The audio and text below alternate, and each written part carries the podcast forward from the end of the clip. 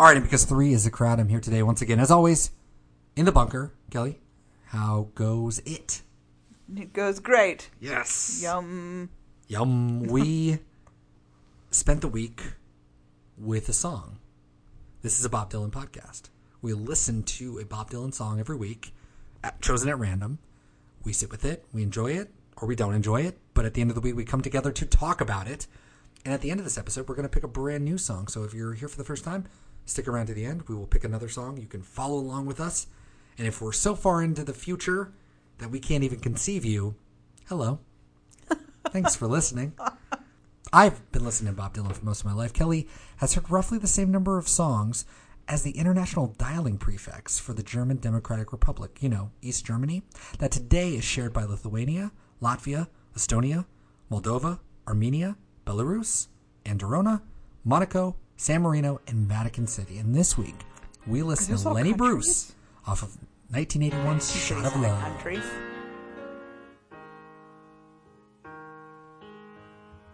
Lenny Bruce is dead, but his ghost lives on and on. Never did get any Golden Globe award, never made it to Cine now. He was an outlaw.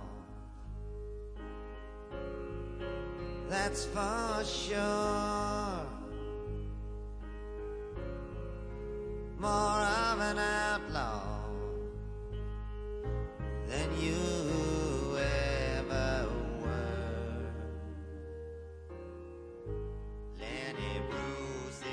All right, Kelly said we spent the entire week listening to a song called Lenny Bruce off of 1981's Shot of Love, as I just said. Initial thoughts before we get into who Lenny Bruce is and comedy and everything we're going to talk about today. How did you feel about Lenny Bruce is dead? This song is not very good. Sorry. Not sorry. Michael Gray called it an, an endearingly bad song. Oh, that's cute. Yeah. That's a pretty good way to. Ex- I mean, because, like, it's a eulogy, more or less. Sure, 20 years after the person died, but it's sweet in its earnestness, I guess, right? It's just not very good. No. It's not fun to listen to. No, we'll, we'll get to how we think about that in a moment, but a few contextual points. So this was done in a few takes. Um, the one from Shot of Love comes from May 14th, 1981, for what it's worth. He's actually played this 103 times total. And we've listened to a lot of great songs that have never been I- played past the victory last What? week. Zero. Um, from 1981 all the way to 2008. That's bizarre. He's still going. Uh, we listened to uh, not just the Shot of Love version, which you can find anywhere, but we also listened to uh, one from the classic bootleg from 1990, Toads Place.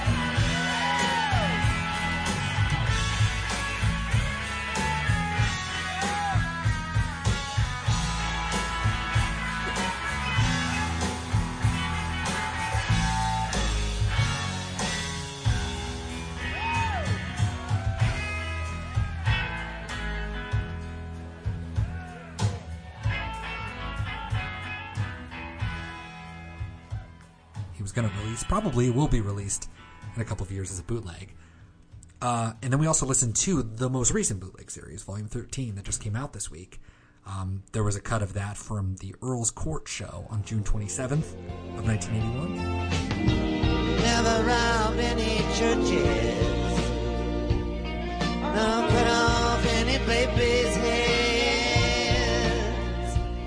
just took the folks in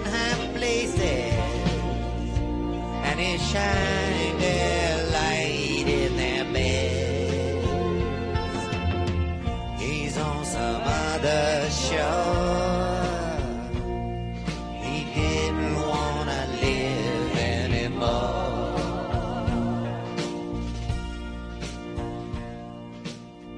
Do you have a preference between any one of those? Or?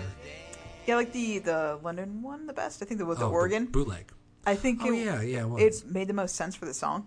Like oh, and it had the singers too. That yeah, it had a, qu- a full band and a choir, Yeah. legit a choir. It was really weird, but it felt the most appropriate. I don't know because it's such a silly song, so it made sense to have this like over the top. Why is there a choir here? Why are we doing this I organ thing? I don't know. if you were like me and you listened to the bootleg series volume 13 from front to back at that point like you don't even think about the choir because the choir is literally in every every single song so you're just you're completely numb to it so i found that to be just incredibly boring and grating i love the toad's place because that solo and the, The crowd just what's up hey What I did like about the quality uh, of the audio recording itself is that you could really tell it's a small place. Yeah. And like I asked you after I listened to it, I was like, "Is this at a fucking bar?" Because like Mm-hmm. it sounds like it's in a room with a, a handful of people. It's really cool, and I like I can't imagine being there. Right? Like you're at a rando bar in Connecticut. You said, Yeah, and fucking listening to Bob Dylan. It's like shows up Beyonce shows up at your fucking local dive bar. What? What? What? Yep. And he just played. I mean, he played like hours, four hours, four That's hour long insane. set. I know. You It's just great. wanted to go get your Coors Light, man. I'm sure he drank for free that night.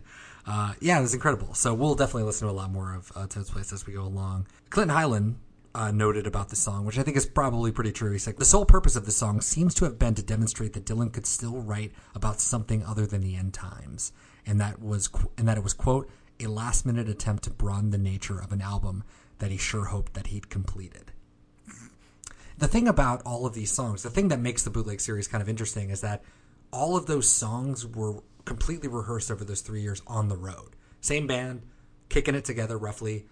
And when you listen to that bootleg series, and I'll get into that because that's going to be my recommendation. So I'll have a couple thoughts on that. But the main thought is like, these songs are really good.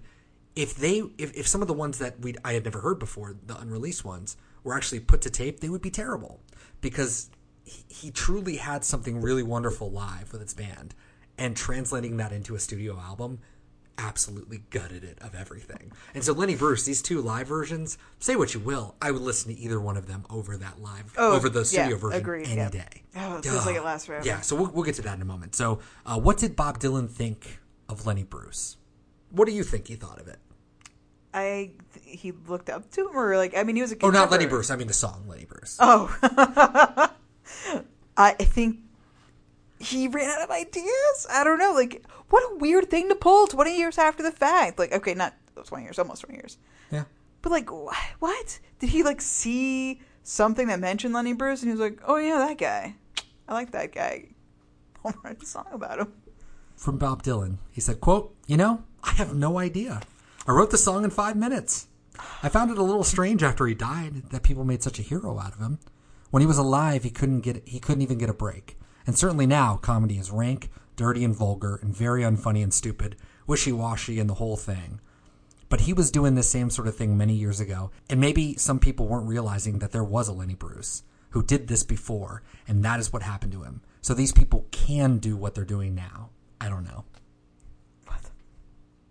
Yes, you do know. Clearly, you know. You had to know some. You had at least tertiary knowledge. You claim you ran into him. Did he, in fact? Well, so yeah, so that's the thing. He took a cab ride. Is that Uh, legit? Yeah, he said. Uh, he said later. Um, yeah, Bob later he told Dave Herman, who that quote was from before. He said, "quote It is true. I rode in a taxi once uh, with Lenny Bruce.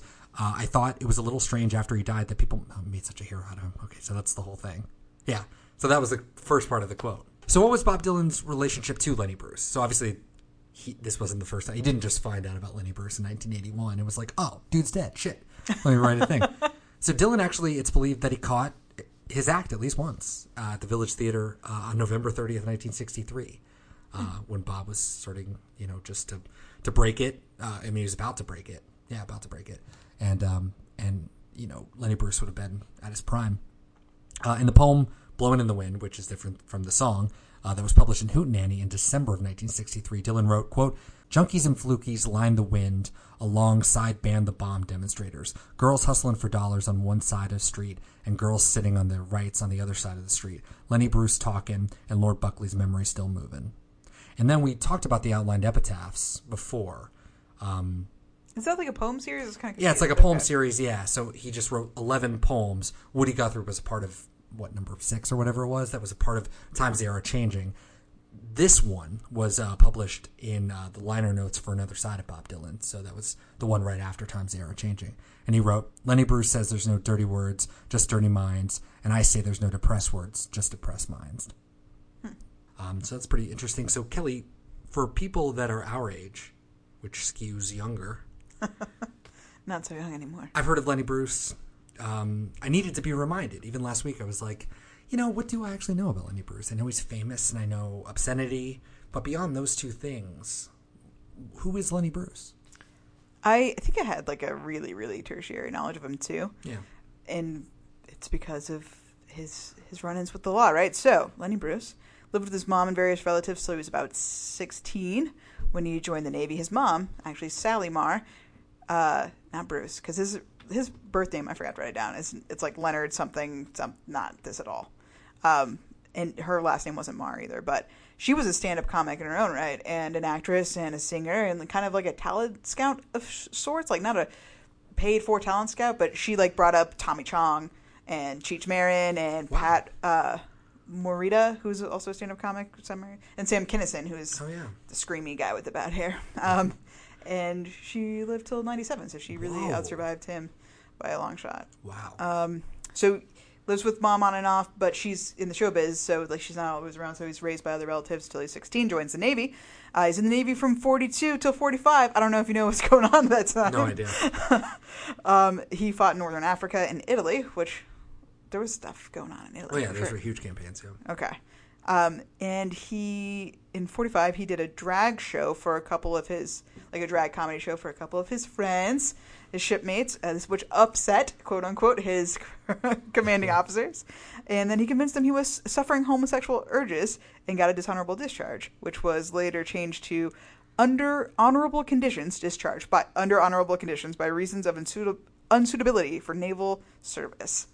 So pretty great using like I'm gay, you gotta kick me out.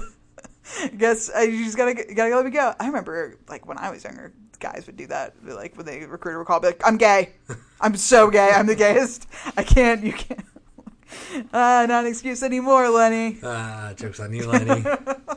He starts performing at his mom's live show in around 47. Uh, he changed his name to Bruce around that time, too. Did some impressions on a radio show, wrote some screenplays in the 50s. In 1957, he got fired. The very first night, he went up uh, on stage at the Slate Brothers nightclub for his blue material, his sexual material. material. Uh, Bruce was blacklisted from television, uh, but would occasionally make appearances because he had friends in high places. They're semantics. They're words that offend me. Uh, let's see, Governor Faubus, segregation offend me. Uh, uh, nighttime television offends me. Some nighttime television. uh, the shows that exploit homosexuality, narcotics, and prostitution under the guise of helping the societal problem. And the, except like for a few shows, there's one guy on the coast who's got like a nutty sense of humor, you know. His name is Paul Coates, and he found out, dig, like there were kids that eight and nine years old that were sniffing airplane glue to uh, to get high on, you know, and uh, so I had sort of a fantasy how it happened. The kid is alone in his room, and it's Saturday. The child is played by George Macready. Well, let's see now. I'm all alone in the room, and it's Saturday. Mother's away, and what'll I do that's good and hostile? Well, let's see. I'll, uh, I'll make an airplane. That's good. I'll make a Lancaster. Good structural design. I'll get the ball to it. I'll sand it here. I'll cut that off. I'll get the struts now. Now I'll get a little airplane glue. I'll rub it on the rag, and, uh, ah. Hey, now, it's a nutty plane here. Steve Allen, Yep, Steve Allen. comic guy, Hugh, Hugh Hefner. Oh, I don't know yeah. if you ever heard of him. Um, all his material had to be typed out and pre-approved by network officials anytime he did make an appearance, which is Oh, and we talked about Bob Dylan wanting to play, you know, talking John Birch. It's like Right, the yeah, same, same thing, kind of thing. Mm-hmm. where it's like, well, I'm not going to back down. Okay, well, then you can't do it. And Lenny was, I mean, I think there's a little bit of kinship that maybe Bob's not really, you know, he doesn't address here in these poems or anything, but I think, you know, there was certainly that stand. Like, I'm just going to say what I want to say. If you won't let me say it, I'll go say it somewhere else. That's Yeah. fine. Deal with it. I mean, not that we're uh, removed from this time either. But like, yeah, you can't be divisive on television. Yeah. Oh yeah. Not in the '60s. Not before that. Not for sure. Um, he performed at strip clubs later in his career throughout California in the 50s ish. Um, he was arrested in Florida in 51 for impersonating a priest and soliciting Yeah, money for a leper colony in Guyana. He was found not guilty because the, the leper colony did actually exist, and clergy couldn't prove that he was doing it per se. He made about eight thousand dollars in three weeks and sent two and a half Yep. thousand dollars to that leper colony. So like, and he the whole thing he got like apparently had a bunch of different schemes for making money because he wanted what's He her name want- to stop yeah, stripping. Honey to be a Honey, stripper I think anymore. that's right. Yeah, honey. I'll, I wrote her name somewhere, but This is like a romantic comedy in the in the work. Again. guess. A blue romantic comedy. Oh yeah, Honey Harlow. That's her name. Yeah. Um, they were married from 51 to 57. He gets arrested in 61 for obscenity in San Francisco uh, for saying cocksucker and using cum as a verb. It's And amazing. So this is the this is the first one. This is the beginning of a slew of arrests that he will get for obscenity. Uh, he's arrested in Philadelphia for possession, um, but also for obscenity. West Hollywood for saying schmuck in '62 in Chicago. He's, barred from for, for saying schmuck. schmuck. I know, which you you can say that on TV Oh, now on even ABC. You can say that everywhere. Arrested in '64 in Greenwich Village, along with the club owner that he was working at that night because it was an obscene performance. So he was found guilty of obscenity, I guess. Well, I don't know what the exact charge was on November 4th, 1964. Yeah. and he's convicted despite testimony and petitions from the likes of Wood, Woody Allen, child molester, Bob Dylan, uh, Allen Ginsberg, Norman Mailer, and others. Sentenced to four months in a work camp on December 21st, 1964. Set free on bail during the appeals process, but died before the appeal was decided. His conviction was overturned, but never stricken from the record because he died before it Yeah. passed, so, like, who would care? But posthumously was awarded a pardon in 2003 by Yeah. then Governor Pataki, New York's first posthumous pardon Yeah. and he died in 66 august 3rd from an overdose of morphine there you go anyways but what the biggest deal that about him is is those obscenity charges and Yeah. it sounds might sound weird now It's impossible to imagine. but it, it's because of people like him and like weirdly enough fucking larry flynt that we Oh, yeah. have the, the protections we do for freedom of speech like it's weird to think now like of course that would be covered like how could you get arrested for talking oh, like Oh, yeah. that doesn't make any sense how is freedom of speech not that broad but it wasn't I would like an honest equation from any, at least grammar school graduate. Is the word son of a bitch less obscene to you than motherfucker? Really? Is it the fact that a Catholic president called all businessmen son of a bitches in a Jewish comic relates motherfucker? If you're interested in the meaning of obscenity, I'm less obscene than the president. If the word motherfucker stimulates you sexually, you're in a lot of trouble. Especially if it's my mother. It is weird 20 years later in a religious period for Bob Dylan to then write. well that's why his comments are such bullshit that dude like he doesn't know what he has done in his life. He has this selective memory, apparently. Yeah, because he's there, like signing fucking petitions or like speaking out on behalf of Lenny Bruce. Like I don't. Twenty years later, I don't really know. The, I never. I don't think I know who that is. Yeah. So I just wrote the song in five minutes. NPD. It took me 10 to write Blowing in the Wind, so that tells you what, you, what it'll tell you. people kind of thought it was a big deal. I don't know. Yeah, so let's talk about the song. If this was done in five minutes about someone who died 20 years ago that you randomly thought of one night while you were, I don't know, whatever the hell Bob Dylan in 1981 was doing, then this is genius. This is amazing. Yeah. It's certainly better than anything we could produce in five minutes about anybody that we've known over 20 years, or I mean, we would have been 10 years old. But you know what I mean? I- If we take it on that face value, then the song is not as bad as you might think. But also, that's not the criteria. You could work on this for a year. Like, why? Why are you limiting yourself to this song that you wrote in five minutes to prove that you can write secular material again instead of just being religious? Was like that? That's what I was. mean, that's. I, I agree with Heylin. I think that's a I think that's a fair statement. Mm. Some people like think that the song is like a little haunting. I like think the, lyrics verse- could have stayed. For me, the song could have been changed radically, The and it could have been better. So the lyrics I up. the lyrics are fine, Nice. with the exception oh, of one line: "Never robbed any churches, nor cut off any baby's head." yeah. What? What is that a thing? Was there a rash Well- of murder, like head chopping? Well, what? but I think that's like the, our idea of obscenity. just so specific. oh, and it's real out there. Yeah, Well, that's why when you I hear mean- it, you're like, "This is a Christian rock album." What are, what's happening right now? Because he could have made that point by saying like, or killed anyone, but he's specifically like, cut off babies' heads. Okay. Yeah, and the the line, yeah, never robbed any churches. Well, he did impersonate. and well, this gets back to John Wesley Harding. Like, what is actually real about this, many and what's not?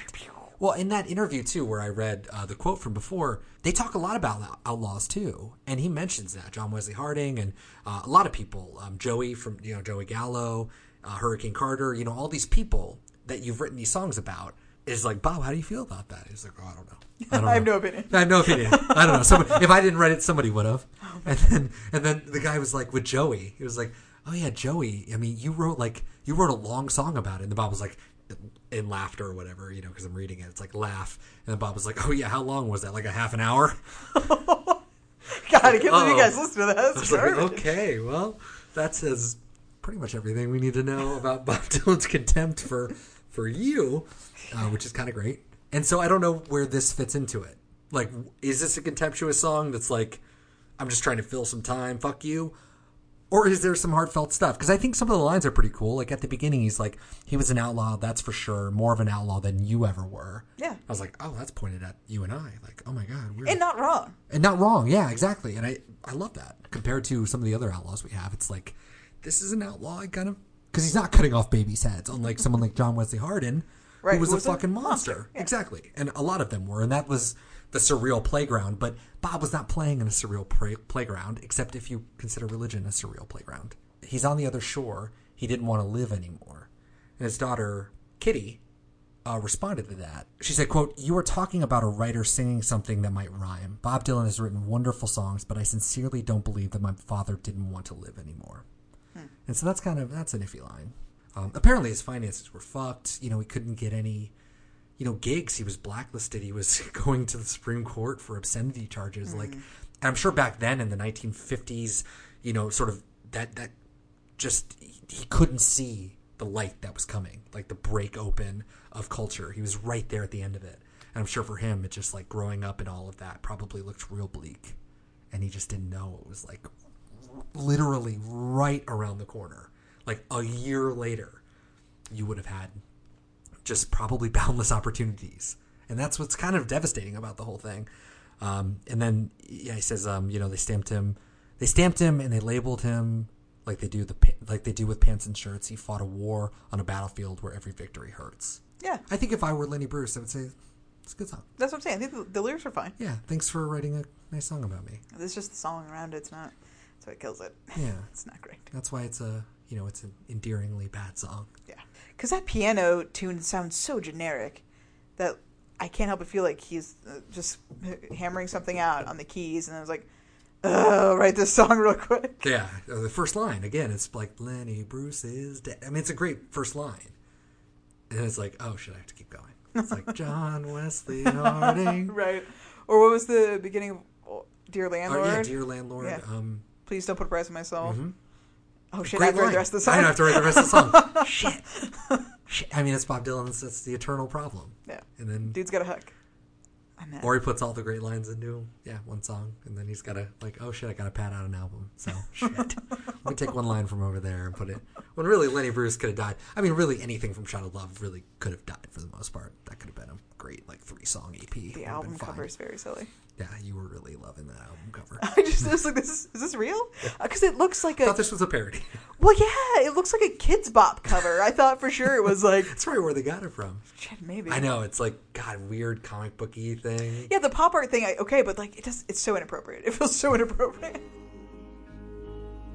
He just showed the wise men of his day to be nothing more than fools. They stamped him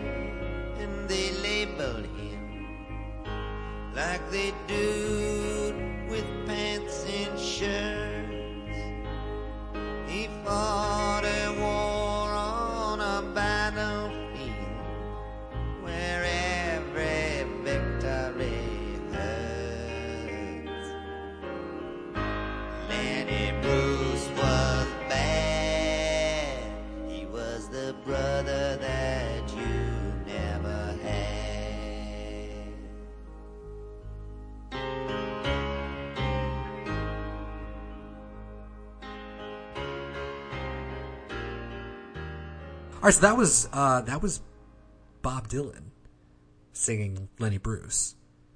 One thing that has struck me though is how this song, and I think getting into the lyrics a little bit, you've convinced me that the words are actually pretty cool because they do. This song has been covered a lot. Inexplicably, when I started this, I was like, "How is it that this Yeah. song has just like really resonated?" And now I kind of get it a little bit more.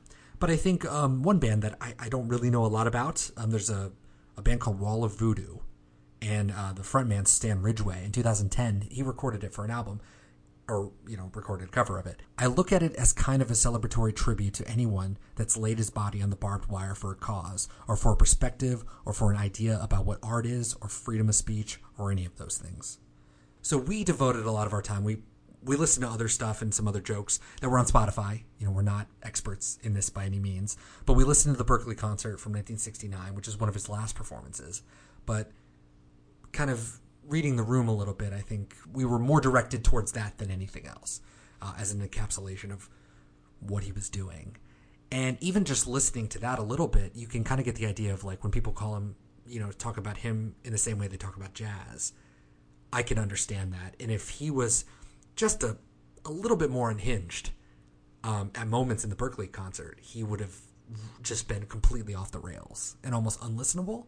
So I liked how off the rails he was personally in the Berkeley concert, but it certainly wasn't as bad as some people. Like people say, come to this because he's actually focused, he's actually there. And for me, I don't think he's completely there. Yeah, And I so if he's like- trying to listen to his other Yeah, stuff, exactly. that's the case. Because what? That's what I mean. So, uh, what did you think about that? Um, it's. I mean, it's It's almost 50 years old, which is crazy. dated. Um, so it's pretty offensive. I get it. It made me understand the whole point of it because I you really did. really have to. This is the, the fucking '60s. Like we talking about the church openly, openly disparaging the the government, like uh, openly disparaging anybody in power. It's not as commonplace as it is now. It's not as you you couldn't get on your phone and just say whatever the fuck you wanted to at any point. Couldn't get on a podcast and say whatever the fuck you want to. absolutely Fuck. and he had to be arrested a bunch for us to be able to do this. And it's nuts. while yeah, the stuff that he said, some of the stuff he said was personally offensive to me. A lot of it that I mean, George Carlin has has told similar jokes. I mean, Bill Maher makes a career off of doing that very similar thing, and, Pryor. No, and even us, just as people walking through the world in America, Oh, yeah. d- owe a debt to to be because we get to enjoy shit that he got in trouble for. Yeah, you can talk about what freedom is and freedom of speech, freedom of whatever, but it takes these moments and people to truly test the bounds. Like what what is acceptable? What do you actually want to have out there in the world? And I think something like this, it truly is, and, and he made a point of that in this. And I, I think I really like this because he talks a lot about law and justice and his own trials and travails, which I found fascinating but it also makes you question the rest of it because if freedom of speech in the First Amendment is up in the air, um, and it's something you either defend or you don't defend, and you've got a president now who's saying freedom of the press, fuck them. Like, no, you have to not do that. Double down the other way Yeah. because that is important. He didn't see himself like that. He didn't like go. I'm sure when you're in to- it, you yeah, didn't think about it at all. You're just like, "Fuck, I'm tired of getting arrested for stupid shit." He made a really, uh, I don't remember. I've listened to a lot of different clips of stuff of his, um, but he was talking about, I get arrested for putting on an act, and then the next day, this asshole goes in front of a courtroom and says my act. And like, but he doesn't get in trouble, but I get in trouble, and I don't really understand how that's fair because it's true. Like to true. recount the things he was saying that Yeah. you're charging for obscenity. Well, what did he say? So you get to because it's in the context of you being in a chorus room. Like uh, that's why it all doesn't matter. Like, you're getting paid to do my act. yeah, you dick. so he did what I think any good comic would do, which is like you look at the whole swath of everything. It's like he was equal and unequivocal in everybody that he made fun of. I think we spent a little bit too much time, and we're a little unfair to gay people for sure. That's where I comedy and me don't really sync up because I don't know how much of comedy belies me like interacting with it like that, or if it inter- if I need to interact with it as a 1960s person. And I'm just curious how it gets taken back. That's like the fascinating thing about comedy that I don't fully understand because it's so personal to me. Like, because I don't think about it like that. Because when I hear it, I'm like, oh, I don't like it. I don't like, you know, just like jokes about bathrooms and gay people and like wearing shorts. Like, mm-hmm. that's just dumb. It's not funny. That's something that like Two and a Half Men would do. Not funny. But I'm like, where's the subversion? Yeah, You know, and so I listen to it in my own way. And isn't that is that what you're supposed to do? I don't know. like I really don't know. That's like that's why I don't really like. I we talked a lot about stand up. We that was kind of what we went into this with, and I realized I've been to one stand up show in my entire life. Yeah, it's it's tough. Comedy doesn't leave a lot for interpretation because you're being told. That's true. So And there's also an intimacy too to the whole thing. What am I trying to get away from? What am I trying to get from this? Maybe that's the same thing with music we've talked about before. What am I getting from this? Am I trying to delve into something or am I here for a very passive reason? And maybe like a like a, an emotion or an intellectual skimming of the surface and I don't want to dive in because if I dive in I'm going to get kind of lost. that's not how I listen to comedy. Okay. I listen to comedy for the person Person. Um, because it Oh, they're that's- because the comedy I like is usually personal and you can't separate that. It's about them, and that's why comedy is not as subjective. I feel like because more often than not, the at least the comedy that I enjoy is Yeah. is personal. It's the stories about yourself. I mean, obviously you change things to make them funnier. You, Yeah, you yeah. still have Of course. lines, and, and some people do make up completely narrative fictional things. But I like the comedians I listen to, like Cameron Esposito or Wife Rhea Butcher or Jen Kirkman. Like, I like them as people. I think they're funny people. with you, with your Lenny Bruce, you pop in there on Spotify, they automatically make it a top fiver or whatever. So you go in and it's like, here's your top five jokes. And you're listening nice, just yeah. as jokes, like purely as just a joke. Yeah. So they are completely discombobulated as a person. They're not actually an act. Mm-hmm. They're just a joke now. And even your people, your the people you like, and I mean, I don't, I don't know, like Patton Oswalt, I guess, or whatever. Yeah. You know, take someone like that, pop them onto like a three minute joke. Mm-hmm. I guess that's kind of how I do comedy. I suppose I'm like I understand you're com- I I- I get it completely. Like where you're you feel this connection to this person for this hour and a half, and you're there, and they're telling this whole story, and they're you're a part of it. And maybe that's when I do watch stand up, I do feel that as well. And I Fucking kind of felt Aziz that Ansari is a great oh, example oh, too. a good one. Like, yeah, yeah. You, it's just I the, do know that, him. the type of. But what you're saying is it absolutely exists as well. Um, Yeah. Comedy albums where you can just or Skip musical around. comedy is a good example too. Where like Hmm.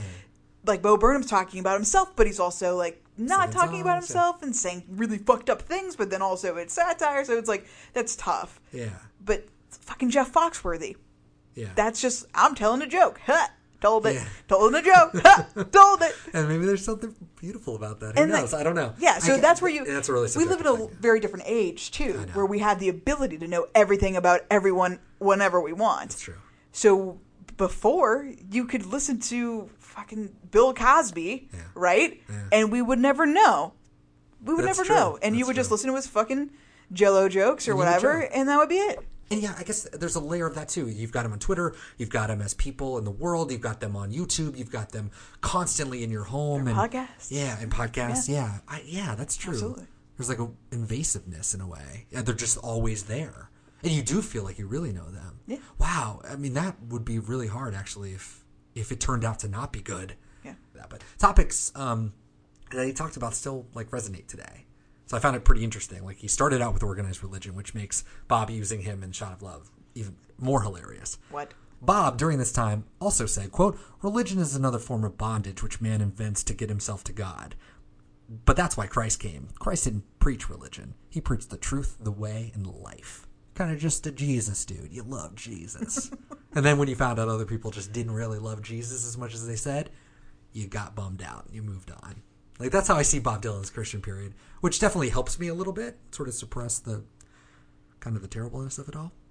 But the organized religion takes are kind of like really passe at this point. You know, Yeah, I mean, absolutely. JFK being elected as a Catholic was a huge deal. He was wrong about drugs. He thought weed would be legal in five years. It's hilarious. But he's totally still on point with rolling papers. I do not know how rolling paper businesses work. Because, like, yeah, we're not going to put tobacco in there. So when I heard that, I was like, that is a joke for today.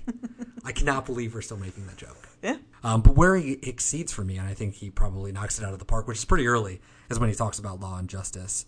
Um, when he talks about uh, like the cops being like a, we think of law and justice as a, as a one to one, like the cops are the law and justice, and really they're working for just like they're not they're not the embodiment of it. They are just uh, supposed to be a steward a steward of it, not it. And I think we still struggle with that Oh, with cops um, in this country. And when he jokes about the the court using of and to, Yeah, that was. I was like, "Ugh, that's a little too too on the nose uh, here in the bunker. where we are. uh, but his insights into the procedures of the obscenity trial um, were the most interesting, and I think his him saying that there's a desperate need in this country for for there to be an obscene is true. But I think there's two there's like two paths. I mean, when I was listening to this, like just living in America right now where you're finding out about all these terrible, terrible men who are doing these terrible, terrible things because they're men in power who are completely unchecked and can do whatever the fuck they want, and we've let them do that because we're ridiculous as a culture and we just bow down to anybody who holds any semblance of power. Um, it got me thinking about like a lot of stuff in the way people react in this country, and I do agree that we look for the obscene. We just want to continually be shocked by everything that we see. Like obscenity laws, like we talked about, failed because you know when you see it is not good enough. In my opinion, people can say, um, you know, the the oft, where do we draw the line? Where do we draw the line? Because if we take away this one day, um, or you can say, oh, PC culture has gone mad you know, oh my God, these let these white men be. PC culture has gone mad. or back in the my day, you could rape your wife and then lust over your 16 year old neighbor. It's fine. But like we've talked about before, I think that the only real way is to draw a fucking line. People say, where do you draw the line? Draw the line at fucking Weinstein and fucking Louis C.K. masturbating in a bush. Draw a line there. Draw a line at Nazis in the fucking street. Draw a line at school kids being fucking shot. Um, draw a line fucking somewhere that like protects people from harm and doesn't shield powerful people from view. It's. I mean, it has to happen. It, you, we'll still have. There will still be good people making good things. I know. We're not going to run out of majority of talented people, people- who aren't horrible. I know. So it's okay that we're cutting loose the dregs of society. It's great. That is okay. Please let great. us continue to do that. Amen. And anyone that's really upset about that, like you need people. The biggest problem we have in this country is people, men specifically, not sitting with what makes them uncomfortable and makes them angry. If something really enrages you, like the idea of me even saying that men need to hold themselves responsible, take a, take a second with that. If if me saying that men are the problem because they're shitty men, and you get offended at that, it's because you might be a shitty man. Like, I'm not talking to you if you're a decent fucking human being. I'm talking to you if you are not. And to sit with that. Also, hold each other accountable. If you're not a shitty man, make sure you're not friends with shitty men. Or if you are friends with the shitty man, help them be unshitty.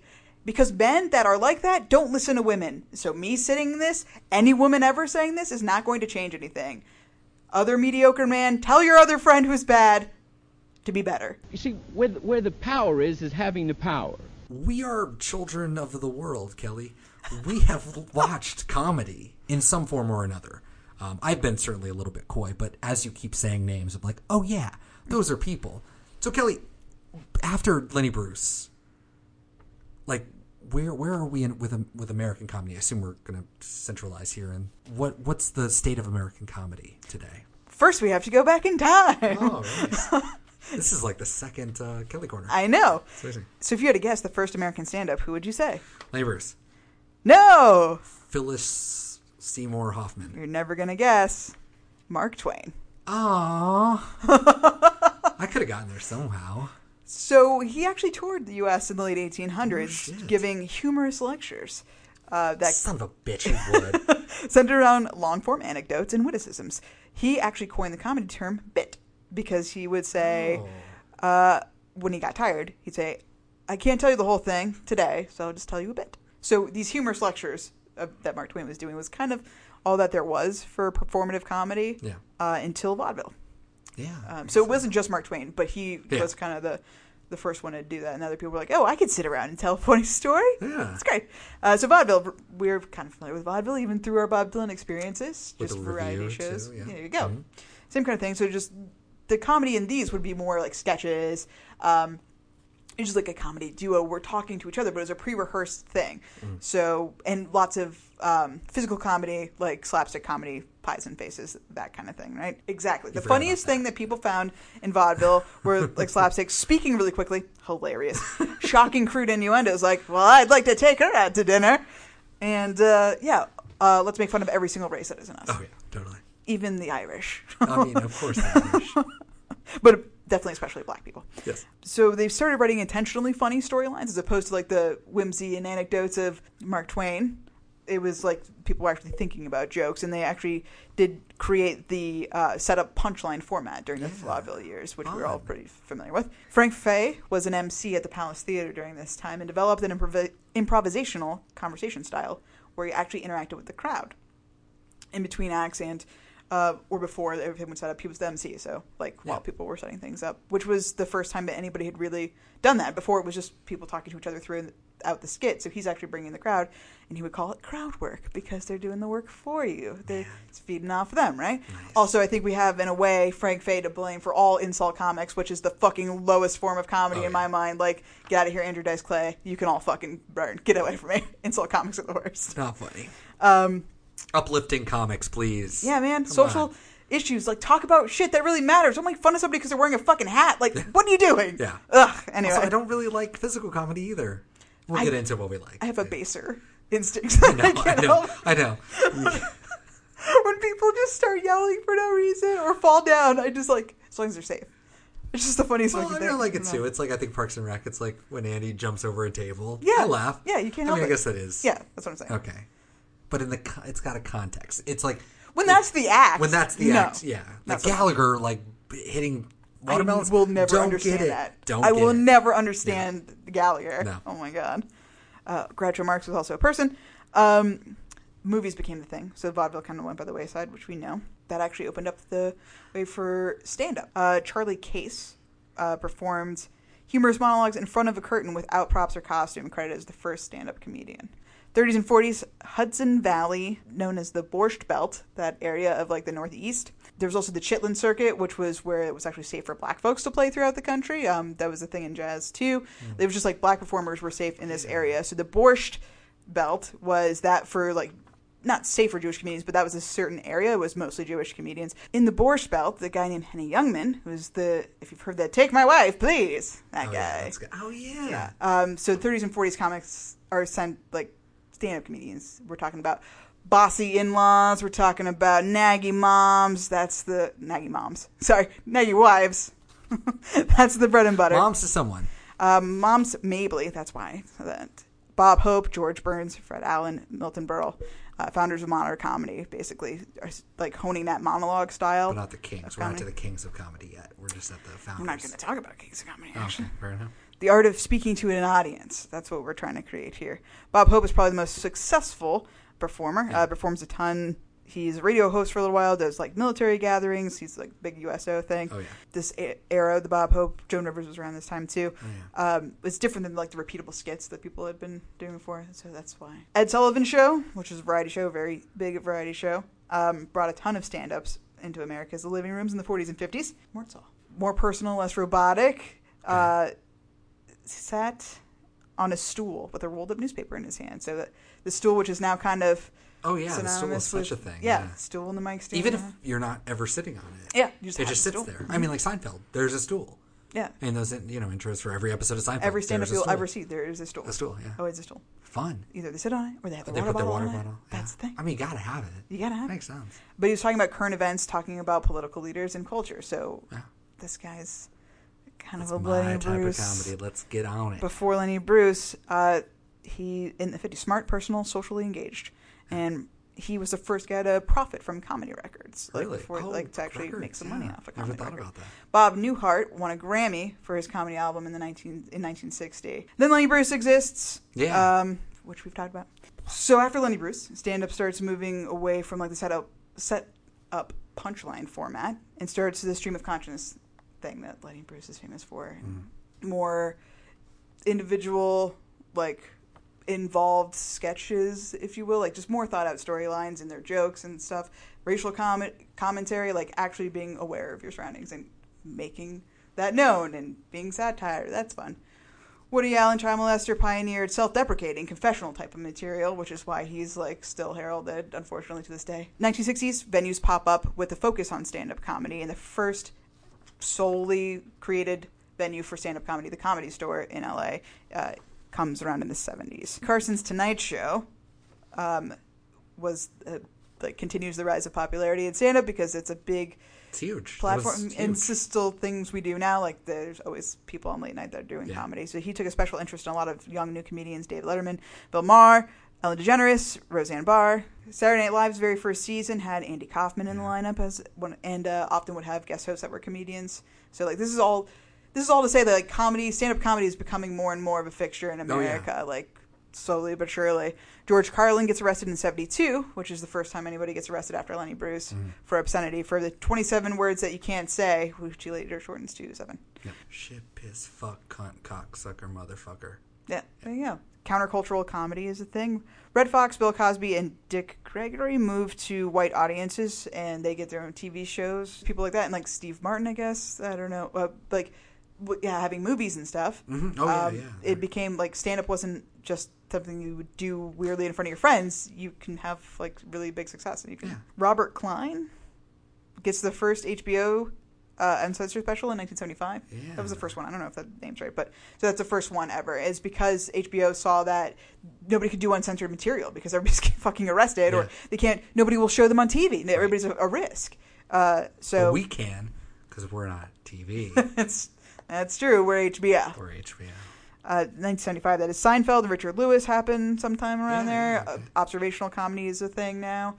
Um, 1979, the first stand-up movie, which is Richard Pryor's live in concert. Oh, okay. okay. So like Yeah. a feature film, feature, length. which now Yeah. is like Netflix specials all day, every day, Right. which is basically the same thing. Mhm. Yeah, and HBO still does one hours. Like yeah. Comedy Central launches in April 1st, 1991. that was a big one.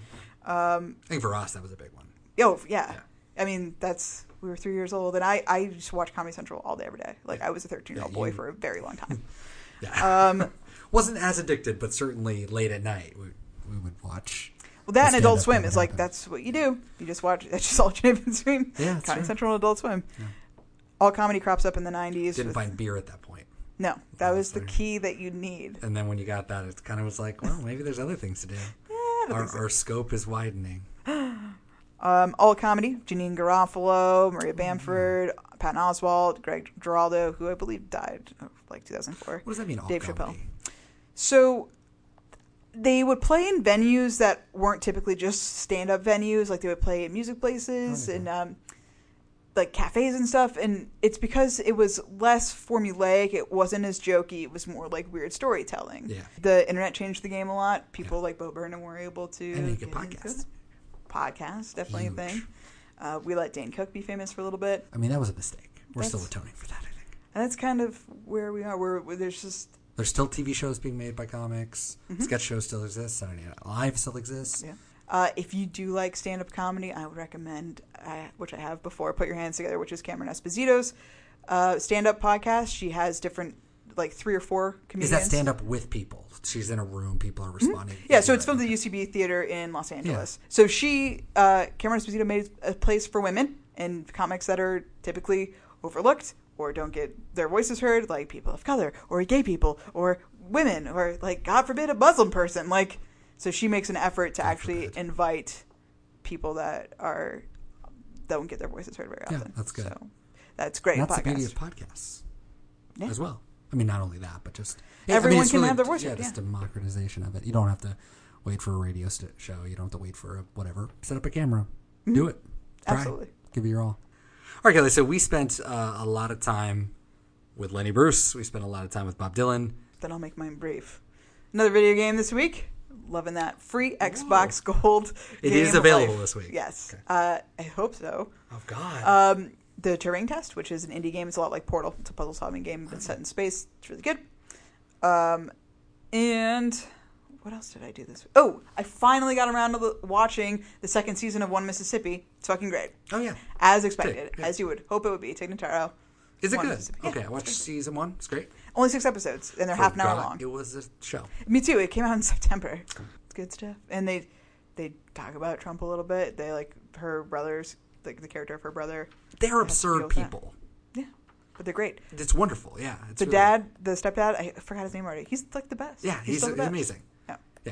It's a great show, and mm-hmm. it's definitely one to start right at the beginning because it's just really absurd. Yeah, Ever what? just like showing up. It's like three hours Yeah. to watch the whole fucking season. whole it's like season. watching a long movie. Just do it. Yeah, she's great. Okay, my recommendations are pretty simple. Very quickly, I want to recommend two records: Converge, Dusk in Us, and Anti Flag, American Fall. Didn't think I was going to like Anti Flag that much. Very good, and both of them are thematically very in sync with my big recommendation, which of course is Grant by Ron Chernow. Now, you might know Ron Chernow from the guy who wrote the biography that inspired Lin Manuel Miranda to write the musical Hamilton. But that was in 2004 when he wrote that. So he actually wrote a biography of Washington in the meantime. He's written a biography on J.P. Morgan before that. And this, uh, I think like two weeks ago, he came out with, with Grant about Ulysses S. Grant. I'm only halfway through. I just finished the Civil War part, and I consider myself something of a Civil War buff, but I'm much more interested in like the social and the political ramifications after. You know, the people that consider the, the Civil War never quite ended. I had no idea about the man of Grant. I just kind of knew him as like a general, as a commander. And because you're interested in the social, political, all that kind of stuff, you don't really think about the military battles. So I've been to the battlefields, but I don't often like, you know, I kind of take in like who used to live here, what happened after. Th- That's what I'm much more interested in. So I've been, it's been really interesting for me to kind of get a, a little bit of both. His presidency was really lackluster, and I think that's sort of like colored our perception of him.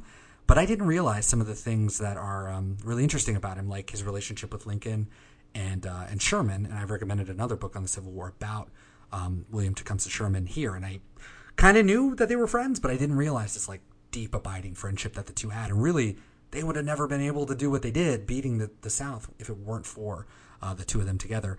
Um, I didn't really know that he armed free blacks. Uh, he suspended prisoner exchanges with the South when they didn't treat black men as the same class, if you will, as white men. Like they're both soldiers, but they would, in a prisoner exchange, they would give back the white soldiers before the black soldiers.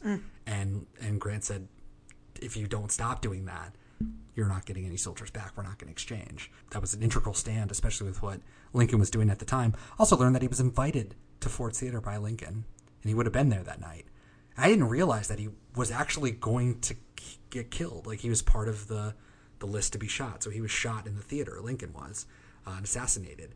Grant was supposed to be there. It's really crazy. And after Johnson was, um, you know, became the president, um, Grant remarked, you know, Reconstruction has been set back, no telling how far.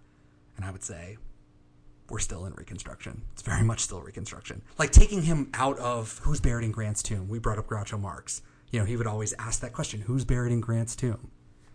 Grant? So he would give people a prize for Grant because everybody gets a prize, but that's not the right answer because they're not buried. They're entombed above ground in the mausoleum in Grant's tomb. That's the answer. But that's all we know of Grant. Over 150 years, he's certainly fallen out of favor. But I think some of the things that we can learn from from Grant, some of them are trite. Um, one of them is never give up. Four years before he was he was commanding a million soldiers. He was selling firewood in St. Louis, making nothing, living in a cabin. Um, but the ones that are more profound is like his unshaken nerves. Things would happen, and he just unflinching, just completely composed and, and together. Uh, his acknowledgement of his personal failures. For him, he was, an, he was he had alcoholism in his blood, and this dogged him for his entire life. Essentially, people always just said he was a butcher. He was drunk when he was doing all these missions. He just coasted while other people did the work. So that was something that he personally reckoned with, and he tried his best not to, you know, not to fall prey to to easy, you know, failure. Uh, he was he was humble. Uh, he showed deference to his colleagues. Every time somebody would say, General Grant, your God has shined down upon you, he's like, no, no, no. I couldn't have been here if it wasn't for Sherman, if it wasn't for Sheridan, if it wasn't for all my men. Like, uh, his devotion to family is something that's also noteworthy of any time in history. People are often really quick to jump out on other people and, you know, go with the easy stuff. And he stuck through some really hard times. Um, he was a man who didn't speak a lot, but he let his actions speak for him. He didn't boast, he didn't whine, and especially in the war, he just acted and he made a point of like if i make a mistake today and it's the wrong mistake it'd be much less costly costly for us to turn around the next day and do the other thing instead of us sitting around for a year contemplating what to do. Mm. So let's just do it and if it's wrong we'll fix it. But we have to act. To not act is to fail. Yeah i just want to see grant like brought back to some pantheon of like I don't know, some kind of common sacrifice in, in America. And it's not just like white military men generals, but like I want to start building an inclusive world of sacrifice and about what it means to be an American. In the Civil War, the thing we always think about is either if it's the lost cause, states' rights bullshit, like we get lost in that. I think that there's a, a danger on the other side saying that it's all just about like human emancipation, like it was always about slavery. That's also not completely true. That was a huge driving force, but that wasn't the only thing that was being fought. It was also the idea of a union. It's the idea of all of us together in it together and bringing all those diverse opinions and thoughts into something that's functional and that we can all live with. This is something unrivaled in world history. And it sucks that we're like tearing ourselves apart in this country because tribalism is so much easier than like living next to someone who's brown. And I, you know, I, again, I don't know what Grant would think of this world today. I mean, it's really hard to imagine what any of them would have thought about the world today. But I think there's a lot of lessons from these people just in the way that they conduct their lives that, I don't know, you can draw a little bit of inspiration, especially people that do struggle with certain things or, you know, want to believe that they can have a million people following them or something like that. You know, it seems inconceivable, but is it? But I highly recommend it. Just like Vietnam, I think this is required history that all Americans should know. I feel better. Yeah? I feel like I, I know more. About Ulysses S. Grant? Yeah. Yeah, I think we should just tear down Robert E. Lee's of the world and put up some statues of black people and women and all kinds of people um, and just kind of recognize that, like, yeah, white supremacy is not what this country should stand for. Weird. Weird. So, of course, that we've already kind of touched on is the Bootleg Series Volume 13. Mainly what we're going to do with it. So, this is kind of admin while also talking about the Bootleg Series. It's really good. The performances are great. It's great. Listen to it if you're a Bob Dylan fan. However, what are we going to do with it? So, I'm not going to add any songs um, because that would set back about a third of the work here that we've done at Sign on the Window. Oh, God. So those songs, we're, I'm going to date them, and when we get to the albums, we'll listen to them. Because the way, like I brought up before, the way that he wrote these, he would just kind of like play them live, write them live, do all that, and then he would go to the studio and record a watered down, neutered version of them. So when we get to like, when we listen to Shot of Love and when we listen to Saved, whenever that happens, whatever the songs are from this bootleg that were played around that time that never got recorded or whatever, we'll listen to them then. So we're not going to get into it. Also, I feel weird listening to weird gospel songs. Some of them are pretty fun and like kind of subversive and cool, and I kind of like them. But some of them are just like, like their song titles are um, "I Will Love Him," "Jesus Is the One," and "Yonder Comes Sin." Like Man.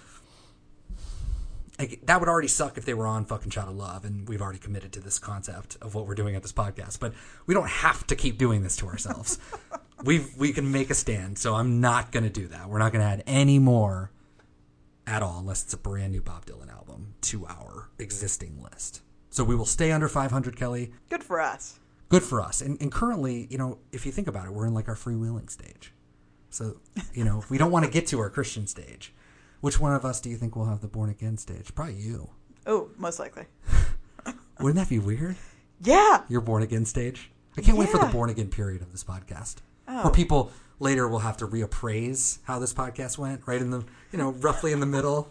It's like there was a good 60 episodes where Kelly was just crazy born again Christian. I mean, we could have a like a metaphorical period of that. All right, Kelly, one out of 497. What you got?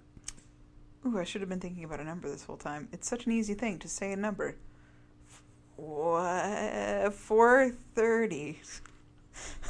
430. Really difficult. That's a bad number Why? because it's wrong, but it's a Oh. great song. Changing of the Guards, which you will recognize as the intro to our S- Sign on the Window Presents Game of Thrones, That's right. which is like a really touchy subject here at Sign on the Window's bunker headquarters. So we're just gonna, we're gonna, we're gonna. I'm good with, yeah. Was so that one, in the Rolling Thunder too? I feel like I heard that. no, but I guess just from that. No, I don't think it's probably never played it. Hell yeah, you got it. Okay, all right. So 122 is the number. This is a great one. So this is actually going to be our second um, "Oh Mercy" song from 1989's "Oh Mercy." Our last one was "Ring Them Bells," which is one of my personal favorites. This is the song right before that. It's called "Everything Is Broken." Oh yeah. I you also mentioned sang. Oh my god, I sang a version of this For Game of our Game of Thrones. Christ. so sad. Man, it's all coming back to Game of Thrones. I tried to forget it. I tried to forget like we did that. We did Three that. episodes a week. That was intense. Anyways, next week, everything is broken. 1989. We don't have to like listen to a whole comedy special. It's great. I was like, you're about to to clap, but you're not. No, What's that's probably a bad idea, actually. Have mercy. Oh, no. Good night. What's his name? Gonzopoulos? Jesse